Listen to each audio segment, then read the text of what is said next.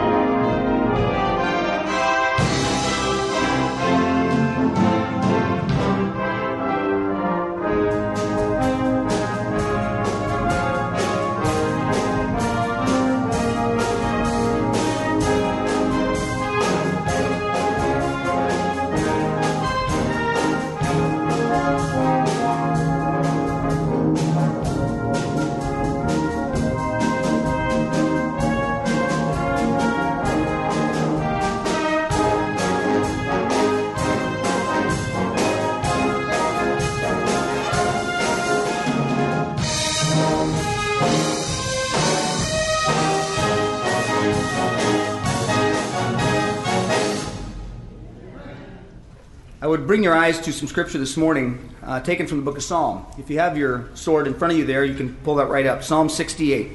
There's a recurring theme on a given morning meeting, as you, I'm sure, don't have any trouble picking up upon. And this really sums it up well.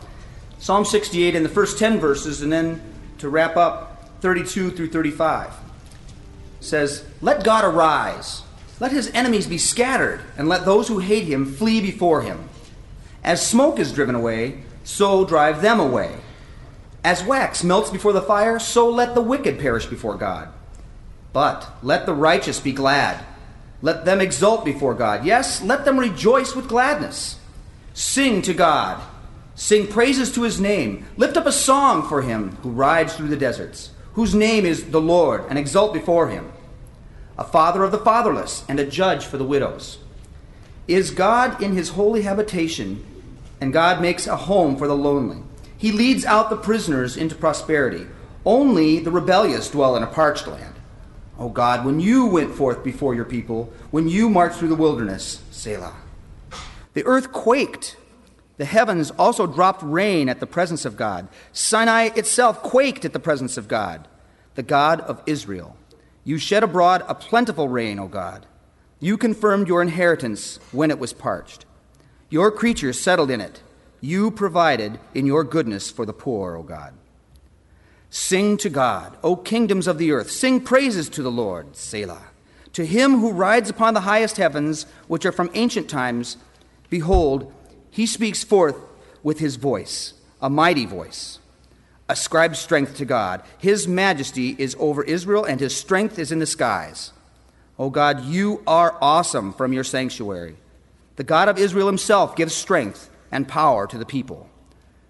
Blessed be God." Amen. Well, Lord, as we come to you this morning, we want to be part of the sanctuary of believers together, the place where his Spirit is dwelling among us. Father God, we seek before you this morning. Our hearts are open, Lord, and our ears are open. We are hungry and dry and parched, and yet you can quench us with your Spirit. Help us to know that you are here, Lord. Touch our hearts. Fire us up, Lord. get us ready to go out and do the works that you would have us to do, and put it in front of us so that we cannot ignore it. We cannot say, oh, I'll take a powder on this one. It's just not my ministry, Lord. But give us a passion and commitment to do all that you place in front of us, because we know that you're never going to give us something that we can't handle. Now, Father, as we worship together, let us be receptive and sponge-like as your word just flows out through this meeting, that your Spirit works in ways that we cannot understand. For it's in your name that we ask these things. Amen.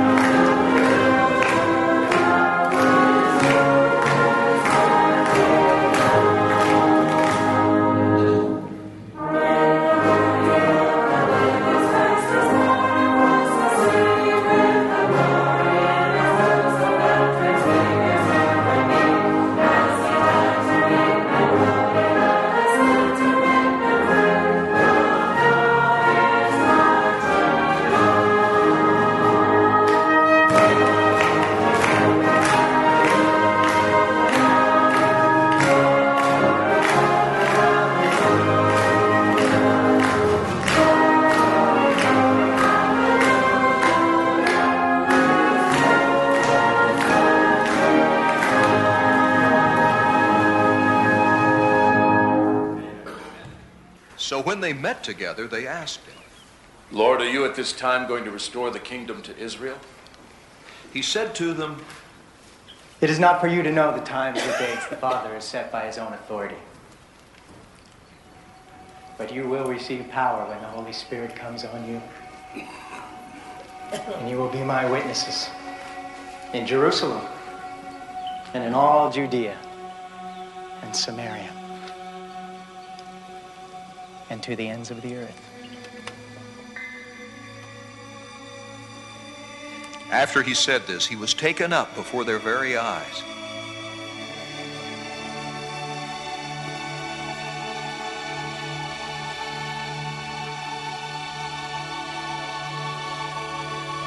And a cloud hid him from their sight. They were looking intently up into the sky as he was going, when suddenly two men dressed in white stood beside them. Men of Galilee, they said, why do you stand here looking into the sky? This same Jesus who has been taken from you into heaven will come back in the same way you have seen him go into heaven.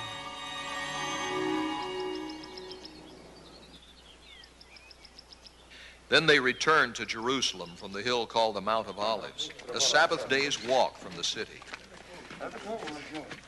When they arrived, they went upstairs to the room where they were staying. Those present were Peter, John, James, and Andrew, Philip and Thomas, Bartholomew and Matthew, James, son of Alphaeus, and Simon the Zealot, and Judas, son of James. They all joined together constantly in prayer, along with the women and Mary, the mother of Jesus, and with his brothers.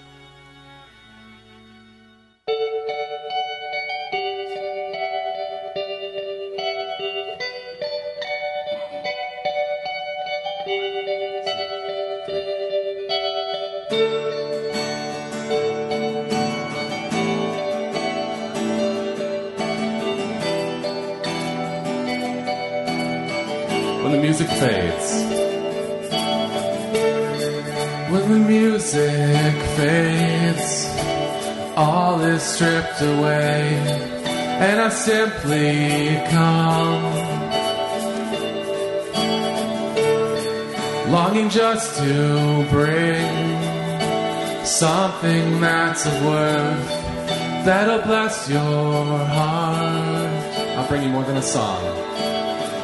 I'll bring you more than a song, for a song in itself is not what you have required.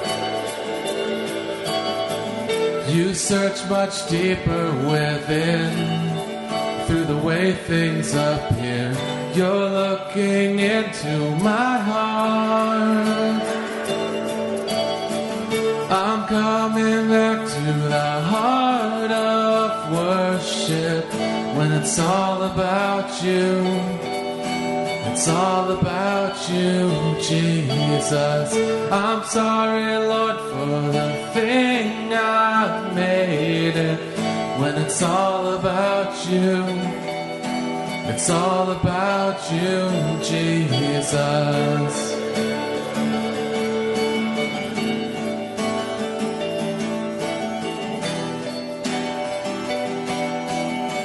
King of endless worth, no one else can express.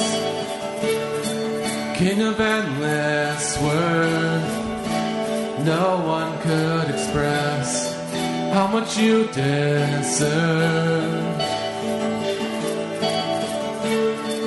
Though I'm weak and poor, and all I have is yours, every single breath. I'll bring you more than a song.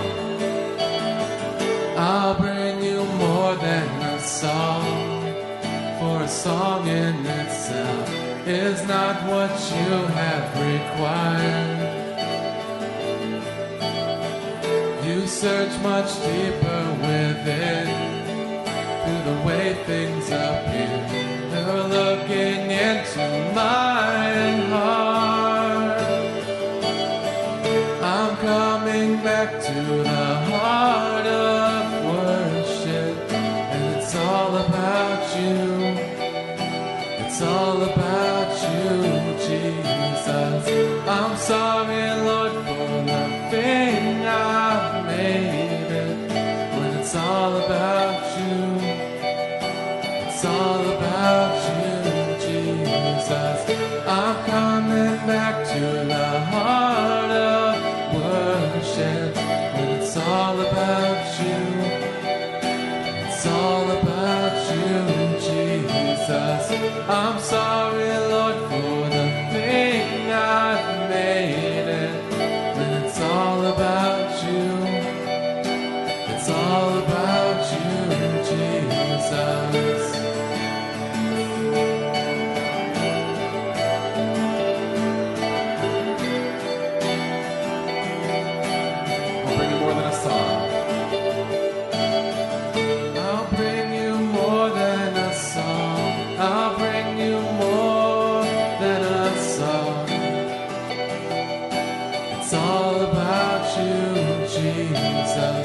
I'll bring you more than a song.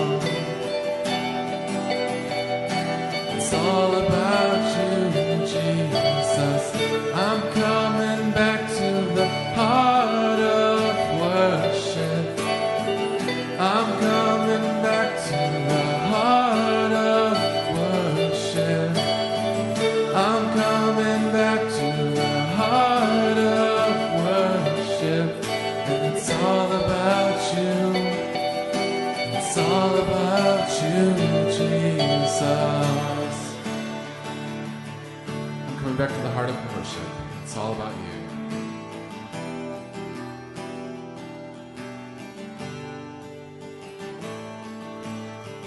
I'm coming back to the heart of worship, when it's all about you, it's all about you, Jesus.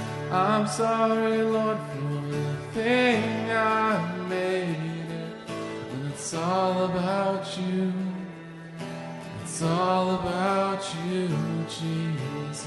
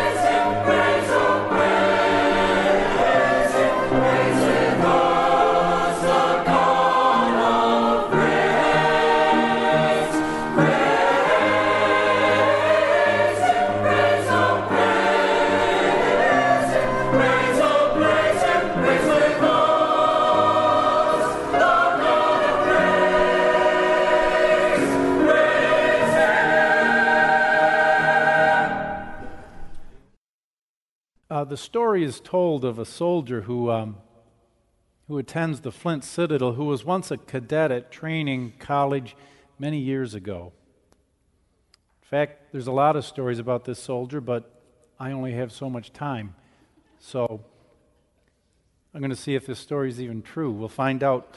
Anyway, it seems that one day an important dignitary was on campus, a commissioner or somebody important in the Salvation Army circles, and as is often the case, this commissioner was invited to address the cadets in the chapel.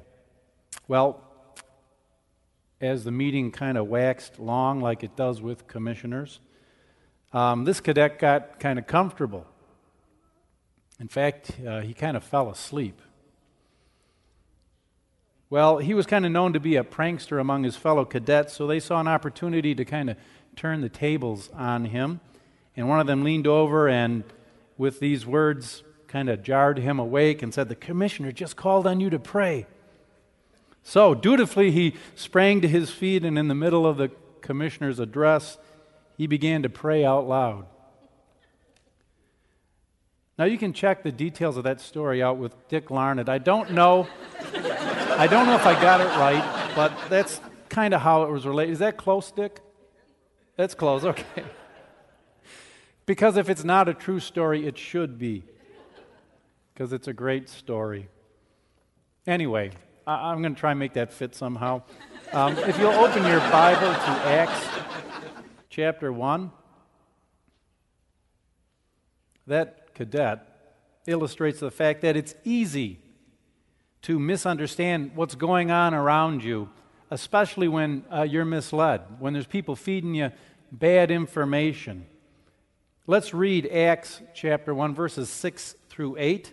And as we read this, see if you can find a major misunderstanding that the disciples were having. So when they had come together, they were asking him, saying, "Lord, is it at this time you are restoring the kingdom to Israel?"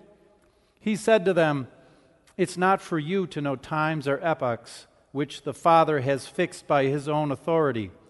But you will receive power when the Holy Spirit has come upon you, and you shall be my witnesses both in Jerusalem and in all Judea and Samaria, and even to the remotest part of the earth."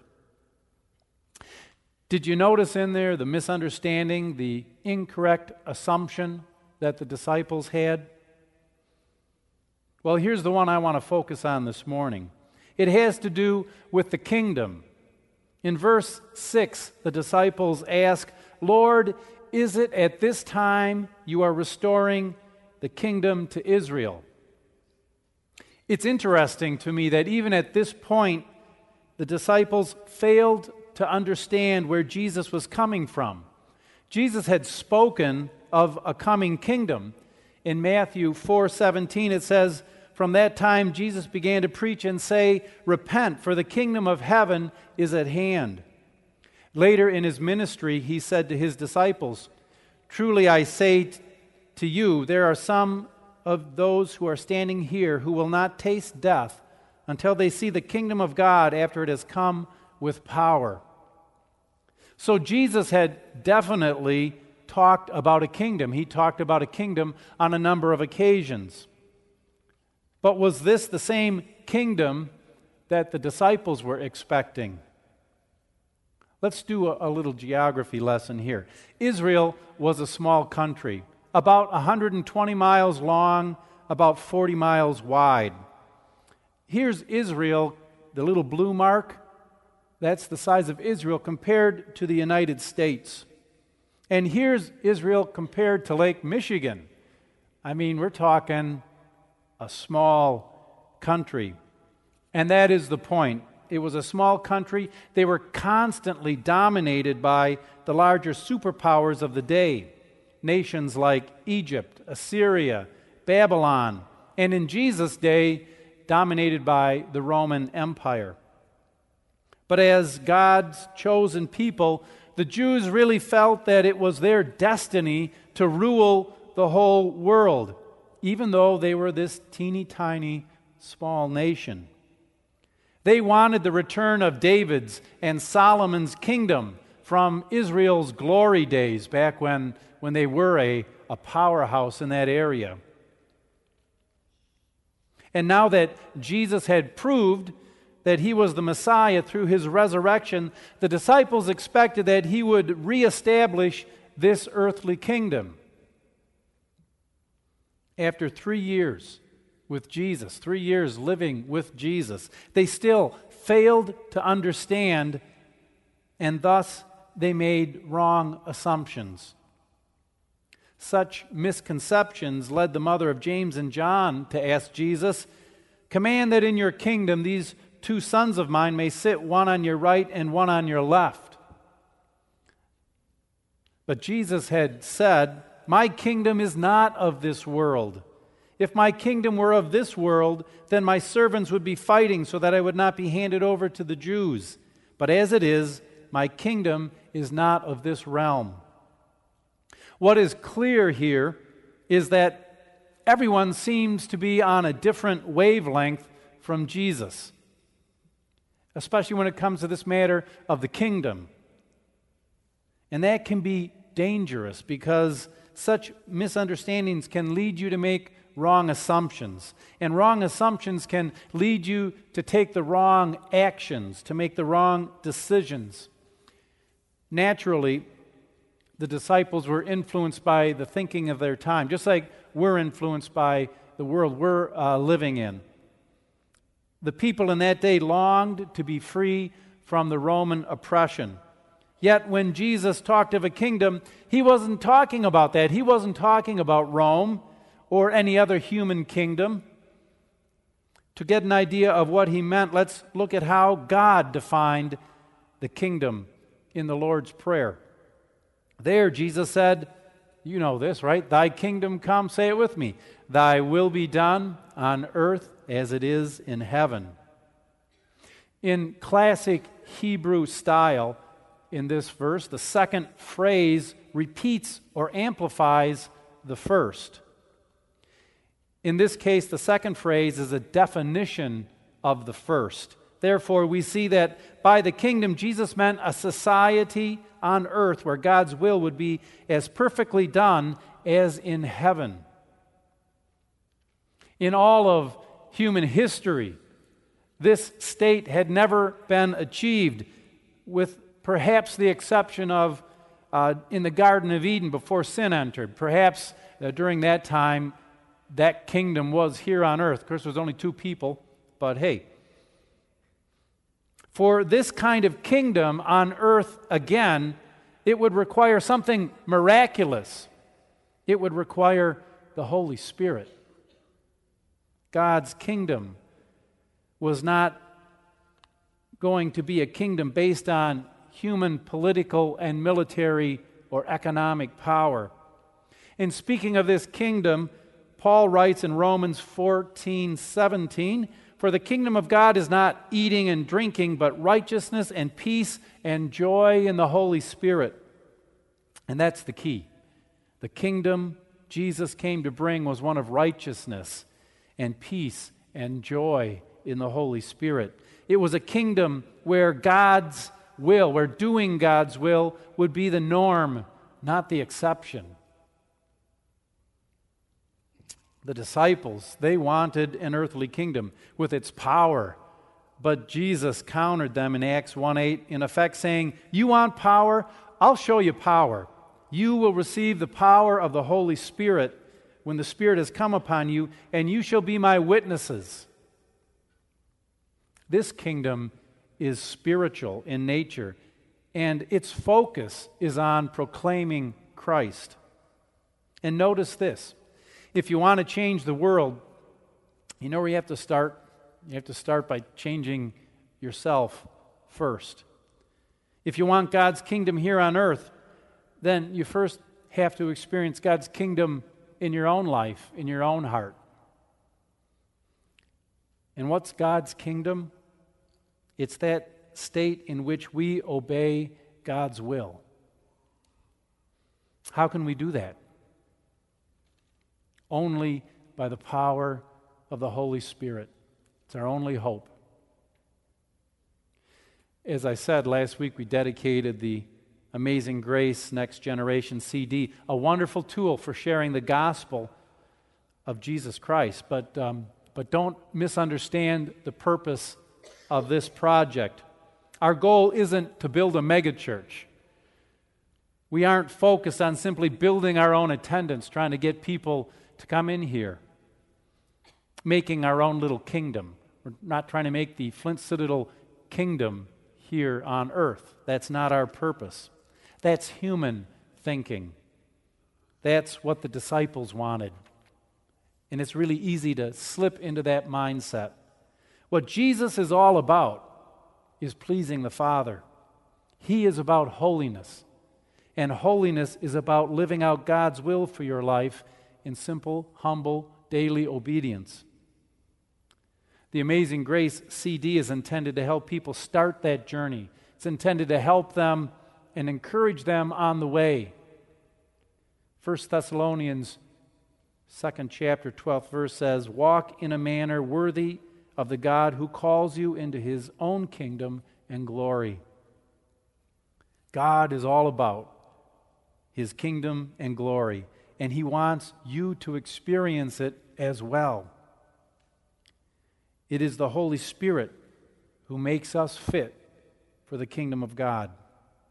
So if we want to see the kingdom of God here on earth, here in Flint, here at the Citadel, if we want to see our core grow, because a natural outgrowth of getting serious with the Lord is that people are attracted to what God's doing in our lives, then we have to start with personal holiness, with the way each of us conducts and lives our lives. The disciples wanted Jesus to focus His power on reestablishing the earthly Jewish kingdom of Israel. But Jesus told them to focus instead on receiving the Holy Spirit so they could be empowered to be bold witnesses for Christ to people everywhere around the world. Our purpose here is not simply to grow the Flint Citadel, but to be Spirit-filled, Spirit-led witnesses for Christ, building up the kingdom of God. And that kingdom must first arrive within before we can build without. The qualification for being a member of this kingdom and being an effective witness is to be filled with the Holy Spirit and then to follow His leading. The kingdom of God starts within the heart of the believer. From there, it moves outward. So this morning, can you say that you have experienced the power of the Holy Spirit in your life? Is that true about you? Does God's kingdom reign in your life, in your heart? Is His will being done in your life, even as it's done in heaven? Is that a standard that you can measure your life against and say, yes? Let me be more pointed. Have you ever asked God for the blessing of the Holy Spirit? Have you ever sought the infilling of the Holy Spirit? In Ephesians, Paul asked a group of believers, "Did you receive the Holy Spirit when you believed?" They answered, "No, we have not even heard that there is a Holy Spirit." If you've never asked God, the Holy Spirit, to take control of your life, I want to invite you to do that now, this morning. All you have to do is ask Him. Jesus said, "If you then, being evil, know how to give good gifts to your children, how much more will your Heavenly Father give the Holy Spirit to those who ask Him?" So that's my invitation to you this morning. Ask God to give you the Holy Spirit and make that commitment today to submit to the leading and the presence of the Holy Spirit. When He comes in, and if you're a Christian, secret is He's already there. But when you ask Him to take control of everything, He'll do that. He'll start doing that, and it may be a little troubling to you. But just Listen to His voice and submit to the leading of the Holy Spirit. In doing so, you can experience the power of God as He equips you to be His witness to a world that is lost and deceived. God, the Holy Spirit, wants to dwell within you. He wants you to be His sanctuary, not this building. This building's wonderful. It's beautiful. It's not the sanctuary of God. You are, and we are corporately. Let's stand together. God bless you. We have a word of prayer. If anyone wants to come forward to pray, feel comfortable. We have a word of prayer, and we'll sing that chorus again. Heavenly Father, I thank you this morning that you have made it possible for us to do the impossible, for us to live lives that would bring honor and glory to you, for us to experience the kingdom of God, not in some terms of a church structure, but in the terms, Lord, of an inner walk with you, a presence of your Holy Spirit within us, a complete dedication of our lives to you. Lord, I thank you that you not only make it possible, that is your goal, that is your desire for each and every believer. I thank you, Lord, that you make that abundantly possible simply by asking and then by us obeying. Lord, we know that left to ourselves, we can't obey, that we'll do wrong. So God, I just pray that you would so fill us with your Spirit, so make us aware of His presence, so sensitive to His voice, to His leading, that, Lord, we would know what it is you would have us to do. Because, Lord, without you, we're nothing. So, God, make us your sanctuary. And, Lord, I pray especially for those who have raised their hands, making an acknowledgement, a desire, a request for your Holy Spirit to fill them and to control them and just to give them the capacity to lead a godly life. Lord, we all need that. Might it be so. Might our commitment be pure in your sight. We ask this all in Jesus' name. Lord, prepare me a sanctuary.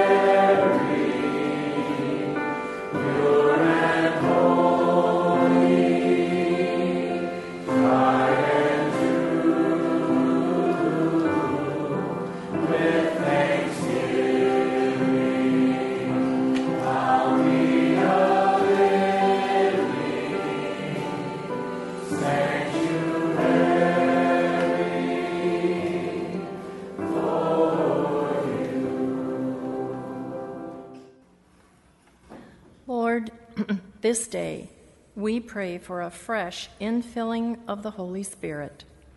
We realize that only when we are Spirit-filled and Spirit-led will we be effective witnesses for Christ. Open our hearts and minds to your leading. Cleanse us as you know we need. Fill us and use us for the building of your kingdom. In Jesus' name, we pray. Amen.